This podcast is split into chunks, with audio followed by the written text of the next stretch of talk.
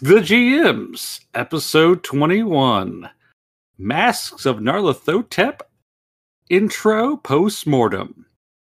Good evening. This is Zach from Ask the GMs podcast. Welcoming you, and I hope you're having a great evening. We're going to talk about a legendary campaign. Passing it over to RC.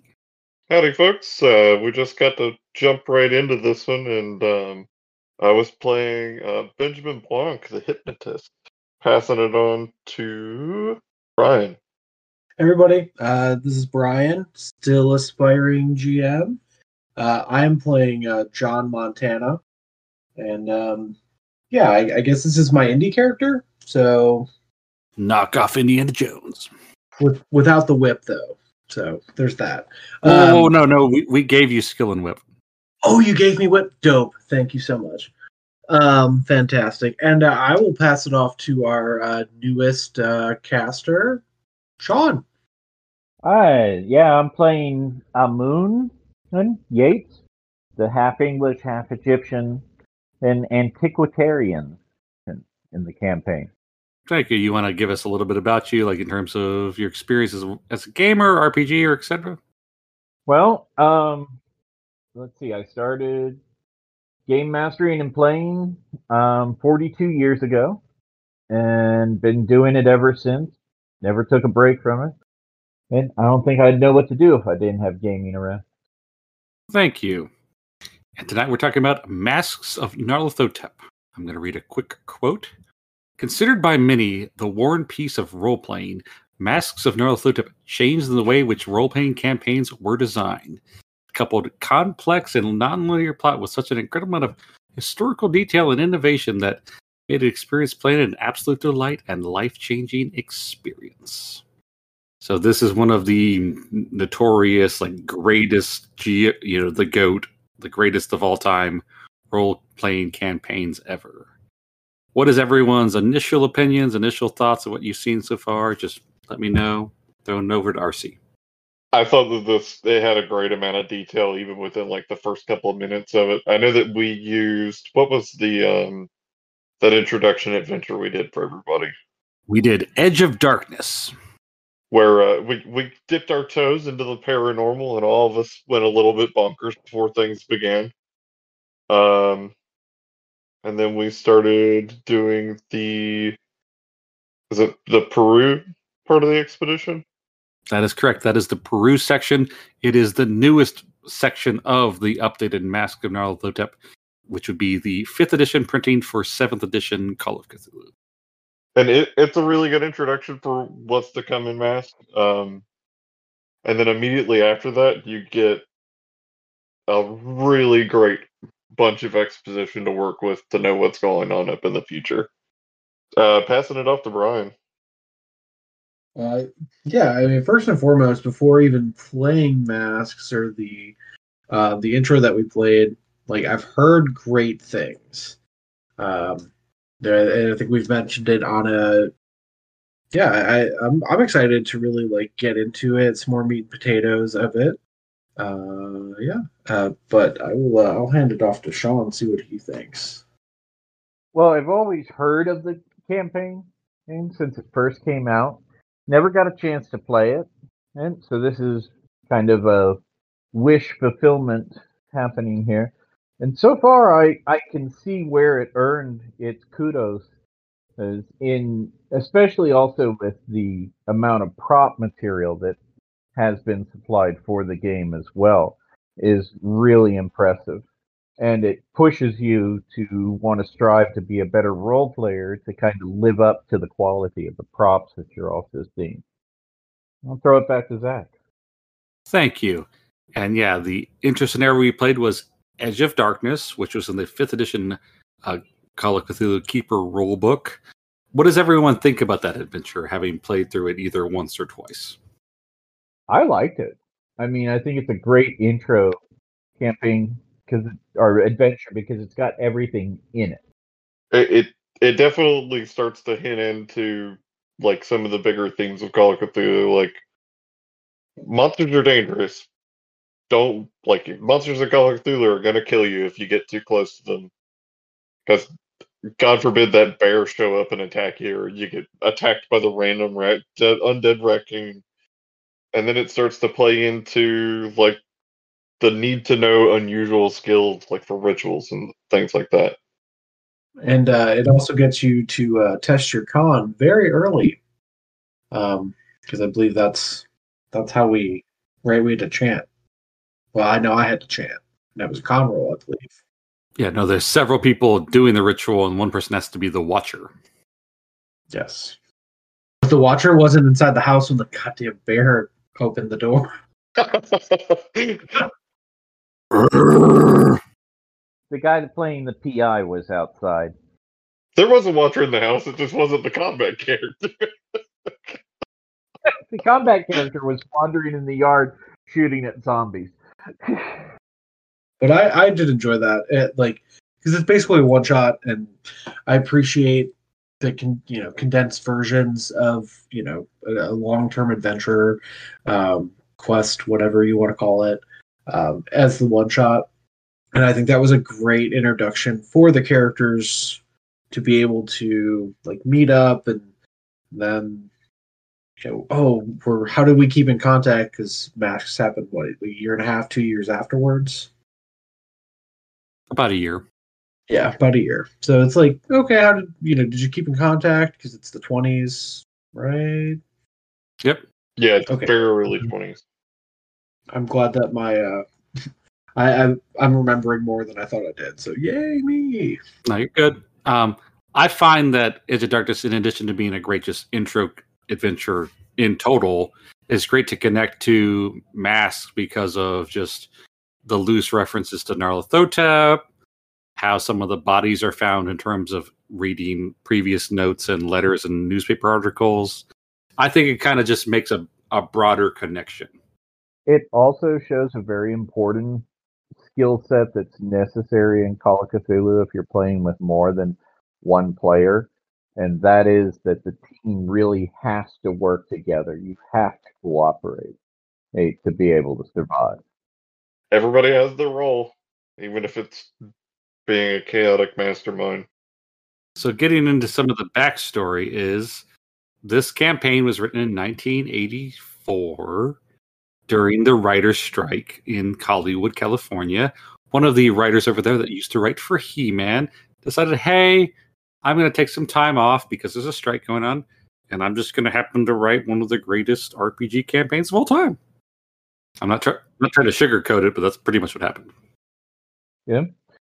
Larry DiTillio, I believe is how you pronounce his last name. That is correct. Yeah.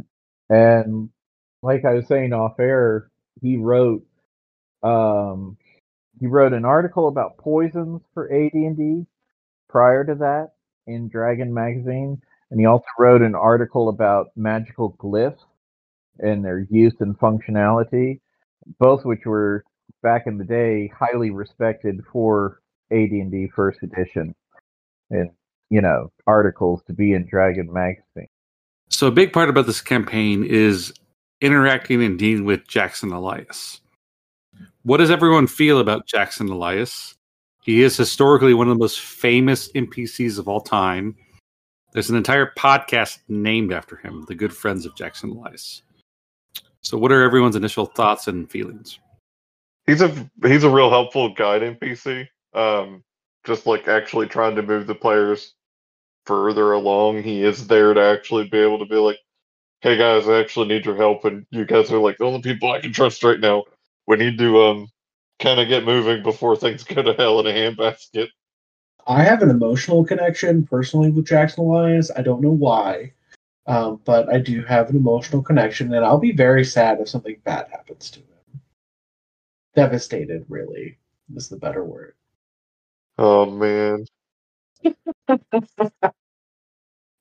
Jackson supplies a good anchor to hold a group of individuals in the game that may not have a reason to connect to connect to each other. Yeah, I like that too. Is like it can be like just random people from you know just different backgrounds that can uh, can get together because of him, or depending on the backstory. But he like he I get yeah, he keeps the group together. So again, emotional attachment. He wants me around. So for the intro of Masks of Nyarlathotep, the party is invited to Peru.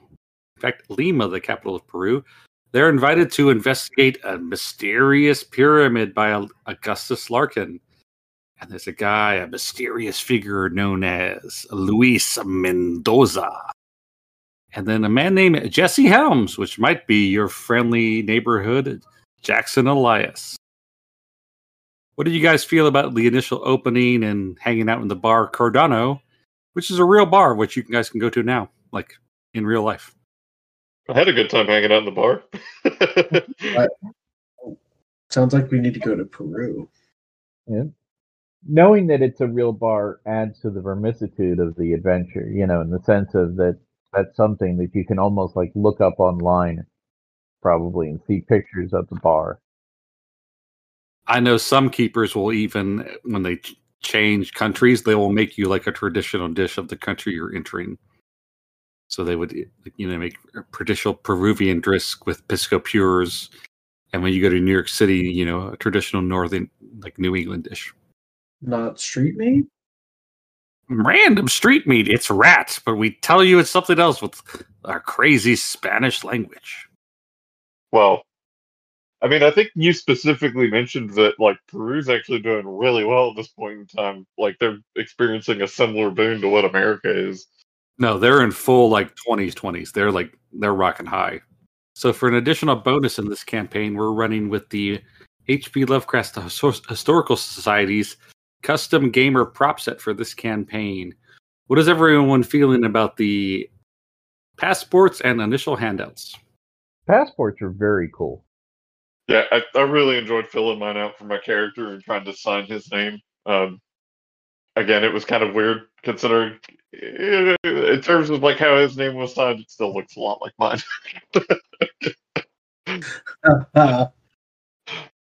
But uh, I feel bad that Brian missed out on getting to fill out his passport. I thought that was a really good, you know, couple of minutes to get us into the game. Well, missed out so far. It's not like it went away.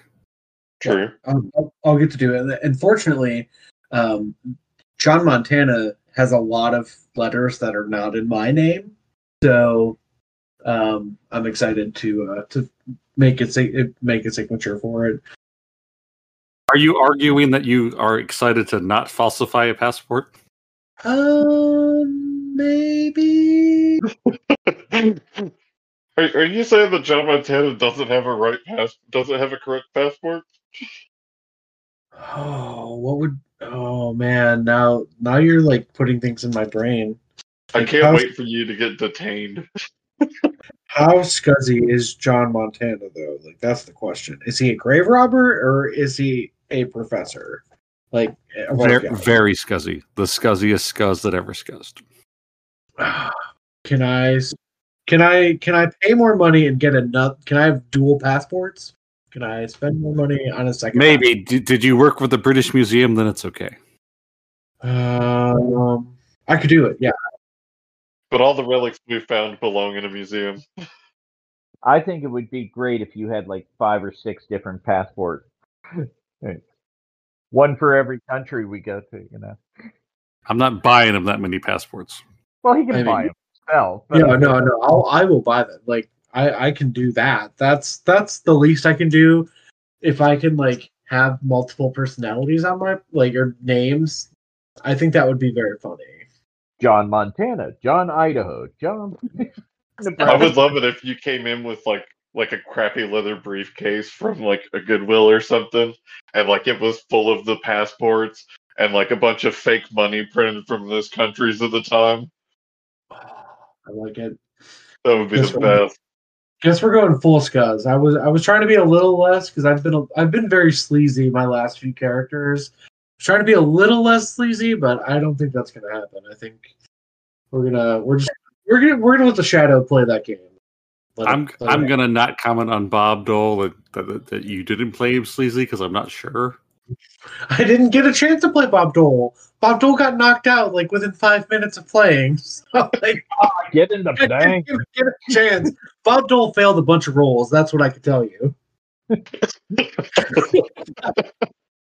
No, I mean think about it. Indiana Jones was wanted in multiple countries. Yeah. They considered archaeology to be not, as you said, grave robber, and so, so at that time period, that wasn't uncommon. And and in in realism, like in today's words, yes, I would say a lot of that is probably grave robbing. You know, you're taking culture out of that country's Sir, sir, sir, you, you're ag- you're aggressively acquiring. As I guess it depends on how many statues I sold that didn't have feet. That's really what matters. That belongs in a museum. You belong in a museum. No, no, it's so do you, but yes. Maybe the Museum of the Bizarre. What is everyone's feeling of your illustrious benefactor, Augustus Larkin? I don't know. I got a cool tattoo from him. I mean, he definitely like sweated a lot and didn't smell good over And- all the all the cologne he was wearing. Well, I I ended up wearing his mask. There His was- gold plated mask. Well, actually, that was under Mendoza's bed. Yeah, it was So might, might have not been Larkin's mask. the discovery of his little soldiers was uh, a little bit different.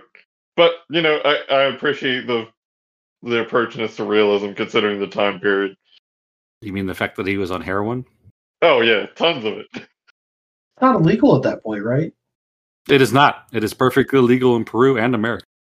Yeah, I mean, it's, it is what it is. I believe they would probably give that to you for headaches and shit. Like, I mean, he was just doing like a lot of it. eh, you know. No, like a lot, like a lot, a lot. Okay. Cocaine is in coke at this time.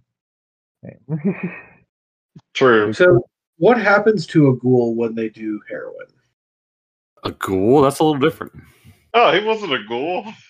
No, he just smells really bad. He doesn't eat raw What? meat. Well, he was definitely dead the whole time. No, he, he was not dead the whole time. I'm going to get into that shortly. So, do you guys want spoilers or not spoilers? You are players. I think that is an okay spoiler because I assume he's a ghoul. So, Larkin was being uh, rode by Nyarlathotep whenever he was like basically not conscious. And it was like rotting him from the inside out. Ew. Tasty. That's also why when you attempted to hypnotize him, it didn't work, RC. Nyarlathotep's Yeah. like, oh, it's an opposed power roll? RC, make your puny human roll versus my 450. Oh, Yo, dog. yeah. I found a new rod. oh man. At least I wasn't fully possessed. RC, as a as somebody who's played a hypnotist, what is your method of hypnotism? Oh, it's definitely the pocket watch or subliminal ham- subliminal messaging. Okay, yeah, that's a good one. In addition to Larkin, we also had Luis Mendoza, which one of our characters got to see full on leech face from him. Well, we saw Oh. a few faces in that campaign, that adventure. True, but he was the initial leech face. True. And for Brian, he was a Kharisiri, fat sucking vampire.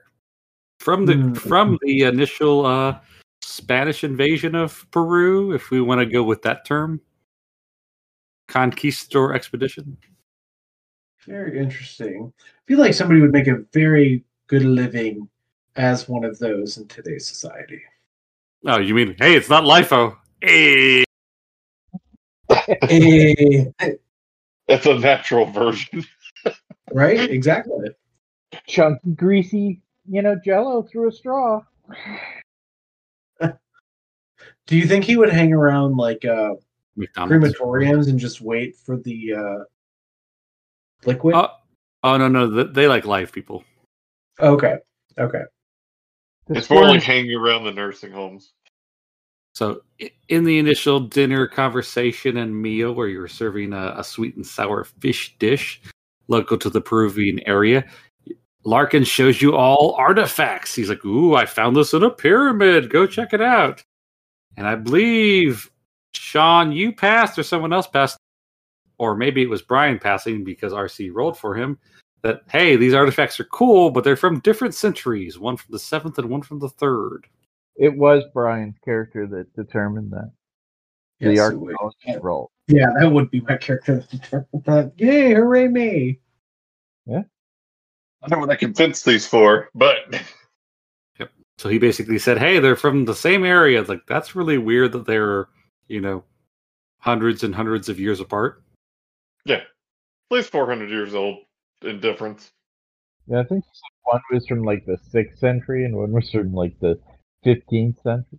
No, it was like third and seventh, but that's still like big enough to be like, uh, uh maybe Fair those two cultures never interacted. Yeah, guaranteed those two cultures never interacted. I mean, there is a chance because I mean we do know that like the Mayans still and the Aztecs still interacted with Olmec monuments centuries after the Olmecs were gone. I believe this was uh, what uh, Texlusucan. I mean, but if if we look at like Spanish conquistadors that like came over, all the first ones that came over said that there was vast, very massive, gigantic, larger than Europe cities in South America, and you know when they they left or died, and then new people came over, and it was not that way at all.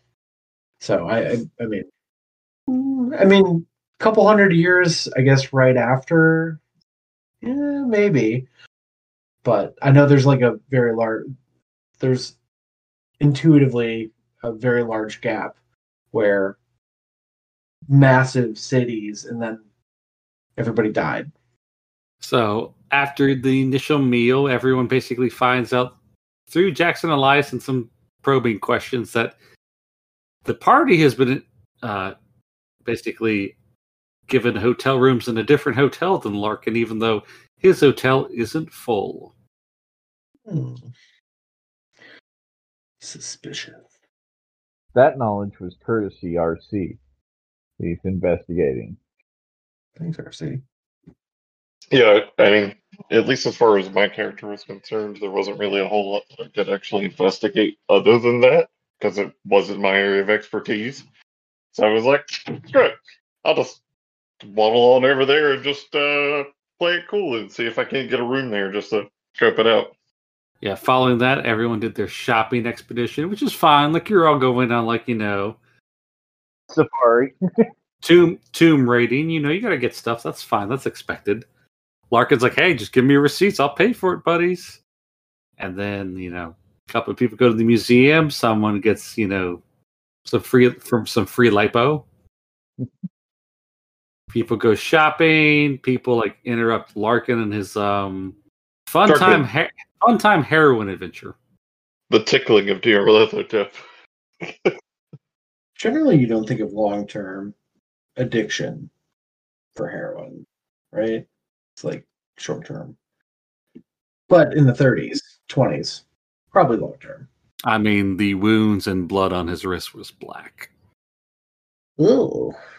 I mean, look at William S. Burroughs. I mean, I think he used it almost his entire adult life.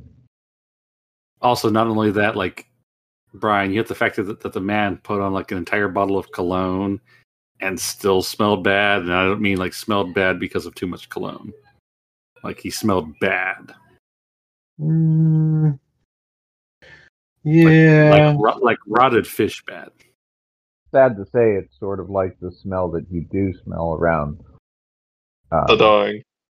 terminal people. So that doesn't smell like fish. It does smell pretty awful, though. I mean, yes, definitely awful. I agree with that.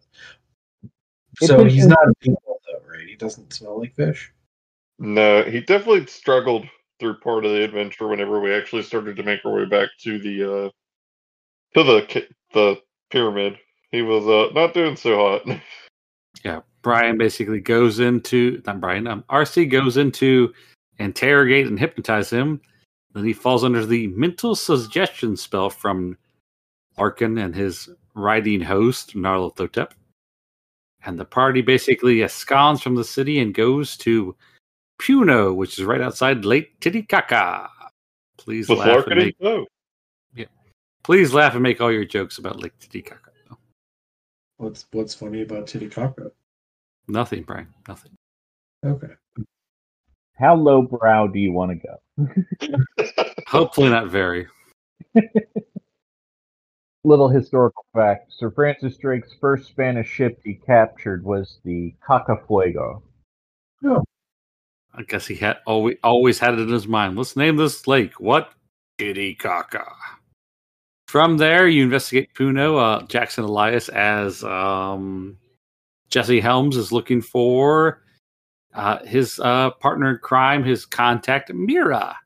And the party therefore goes out to Lake Titicaca and visits some of the man-made islands that exist on the lake, and there are real things. Islands set on reeds. And uh, I ate tree bark. It was a it was a fun time for everybody. Oh yeah, it was presented as jerky. Mira thought it was a good joke. Ho, ho, ho, ho, ho. That's where the mother-daughter team of vampires tried to get us off the The Kharisiri, they snuck in on boats and tried to ch- attack Larkin, and then the locals on the island shot them. And Which is PI. interesting. It's interesting that they attacked Larkin considering all that was going on. I mean, attacked, attack, acqu- tried to acquire or save.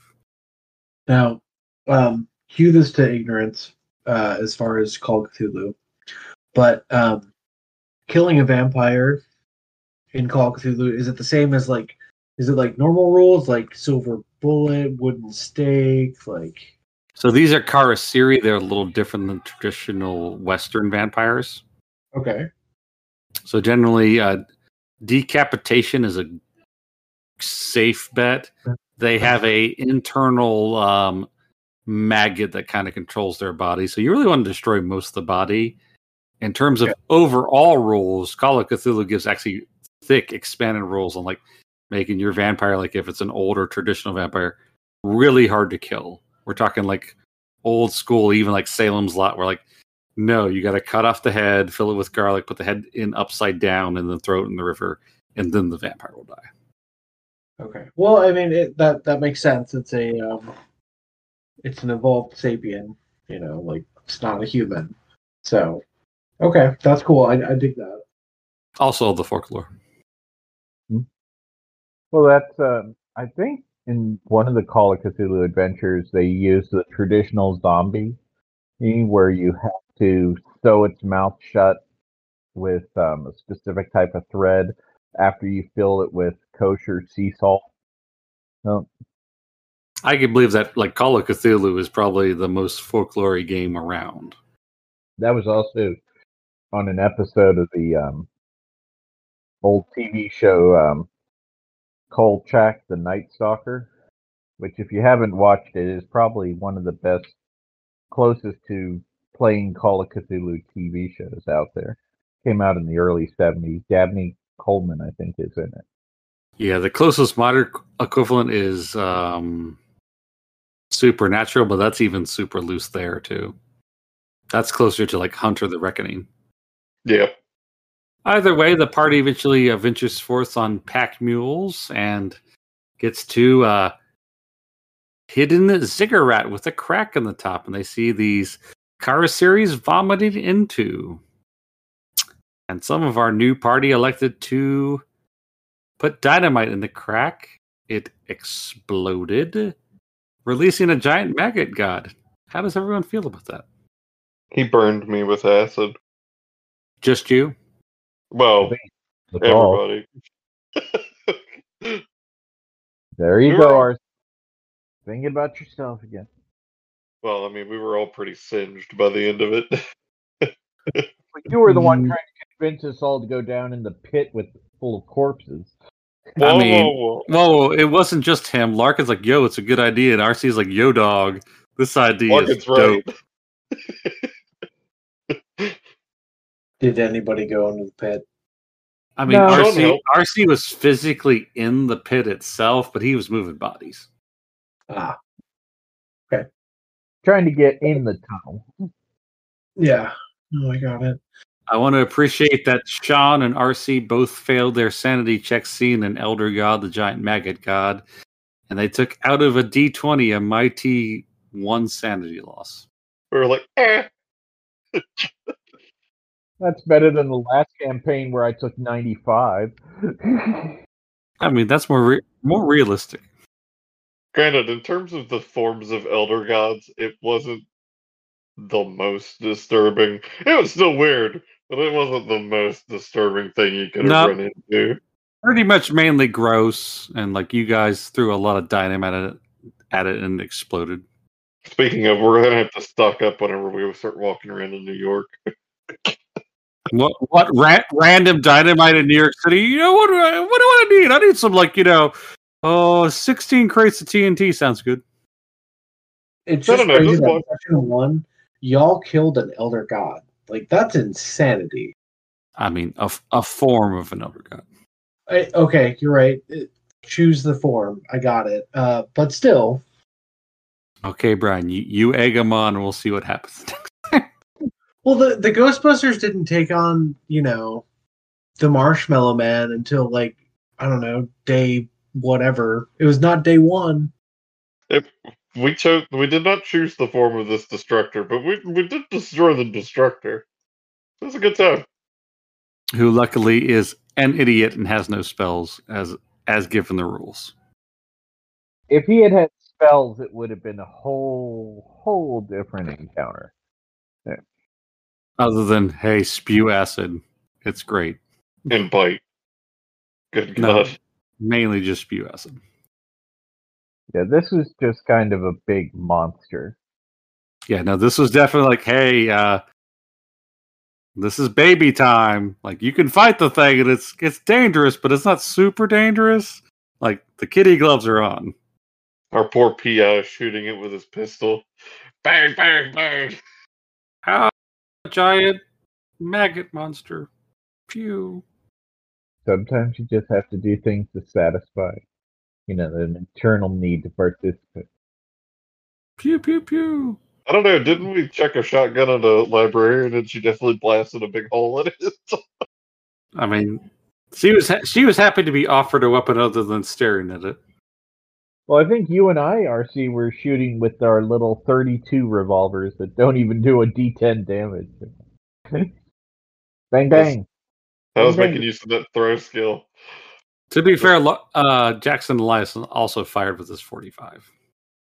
Pew pew pew. So many guns.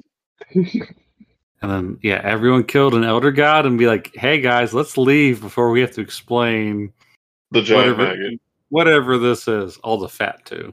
Probably smelled like super great. Well, all the fat and all the bodies in the pit. Everybody that's probably missing in a like hundred mile radius is probably in that pit. And all their fat, like in the pyramid, now exposed to like the elements.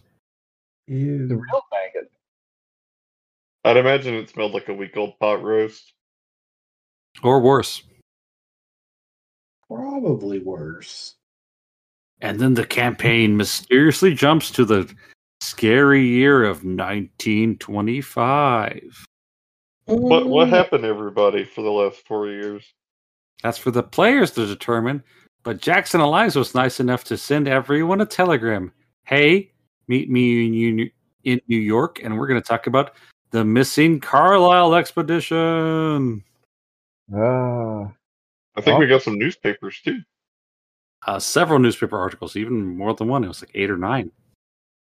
RC wrote a small, you know, novel there in the notebook.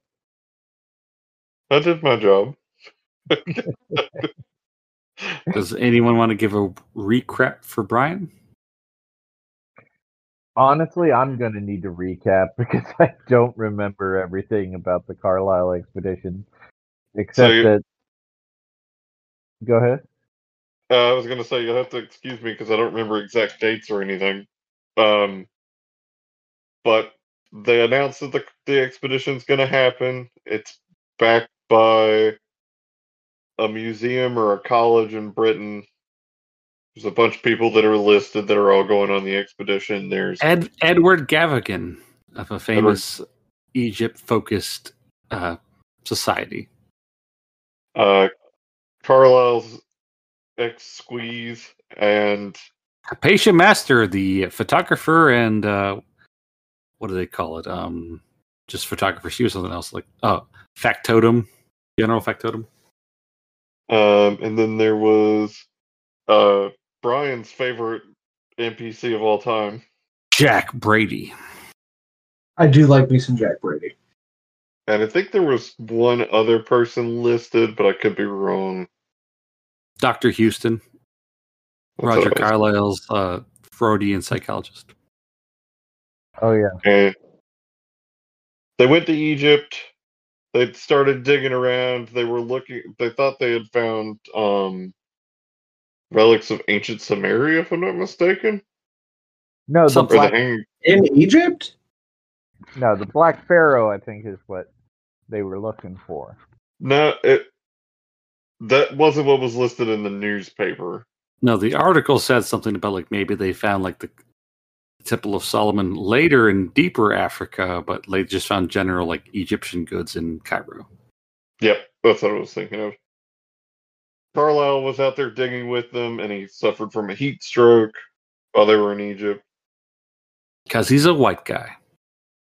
The Egyptians were like, maybe people shouldn't be down here during the summer because it's hot.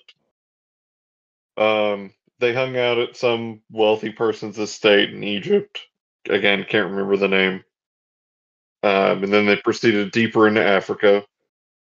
Well, they went then, Safari to get their R and R. I do remember that much. Yep, they took a, like a heat break and at, at like a hunting lodge, and then they went into Nairobi in in the general woods and died. well, they, they didn't know they were dead for several months. Uh, so after the, the everybody lost contact with the expedition, um, Carlyle's sister, after like three months, was like, "Screw it, I'm gonna go get my brother. I'm starting the second expedition." And so she heads off to Egypt to go and find him. Um, the authorities find supposedly the remains of the party, and uh, before she arrives, and they're put to justice because, of course, they are. Yep, they put to justice random tribesmen, so random black people. And then I think that's where it leaves off. I don't think it says anything else about what happens with her or anything like that. No, that's pretty much what the newspaper has. Sadly, that's appropriate justice for that time period. 1920, uh, no, no, sorry, 1920, not even 1925, 1920. Yep.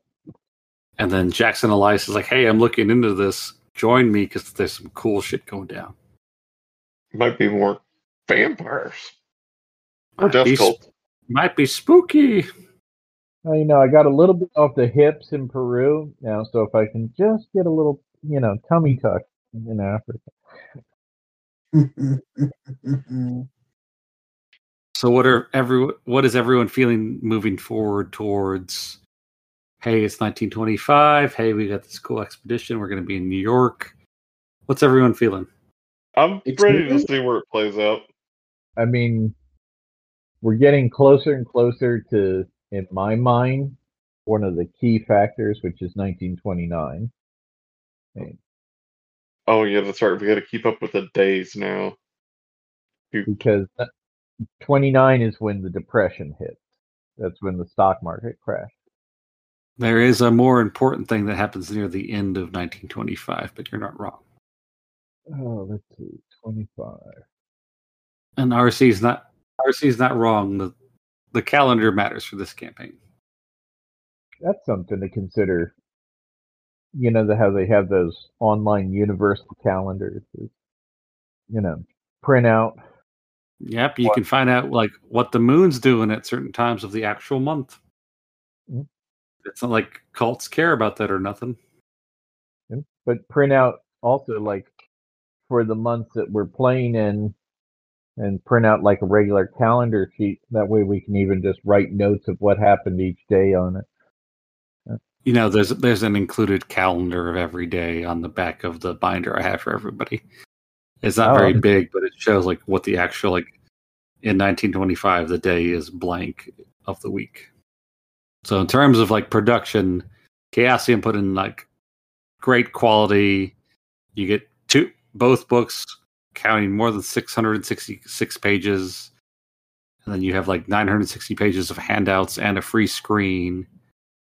And then with the handout pack, you get like 136 recreations of the handout, so they even give you more, including audio recreations. The only thing I can remember that happens in 1925 is the TV. So I'm probably wrong with that, but that's the only thing I think of in 1925. 1925, Nyarlathotep starts TiVo. exactly. Um, I did, I did, not that I want to change the subject, but I do have a question. Sean, did you wear your fez? Yes. RC, didn't you get a hat? I, I wore the top hat. You wore the top hat? Mm-hmm. We gotta find you a fedora. Uh, Brian, Um, Brian, I Brian, I have a licensed Indiana Jones hat, a fedora. Okay. I I want to see that. I might have one myself, but if yours is better, I will wear yours instead. I mean, mine's officially licensed. Ooh, very good. Then it's probably better than mine, because mine was mine was under twenty dollars.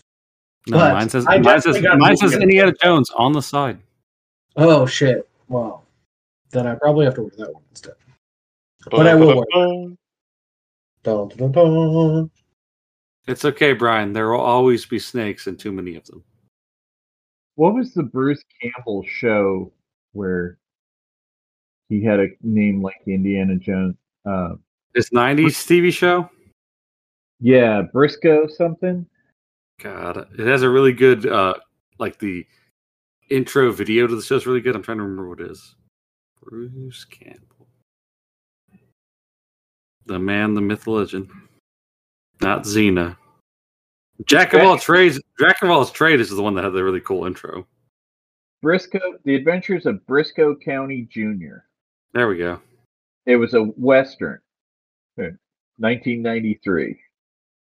Only he only did one season of it, There's a lot of weird things that happened in 1925.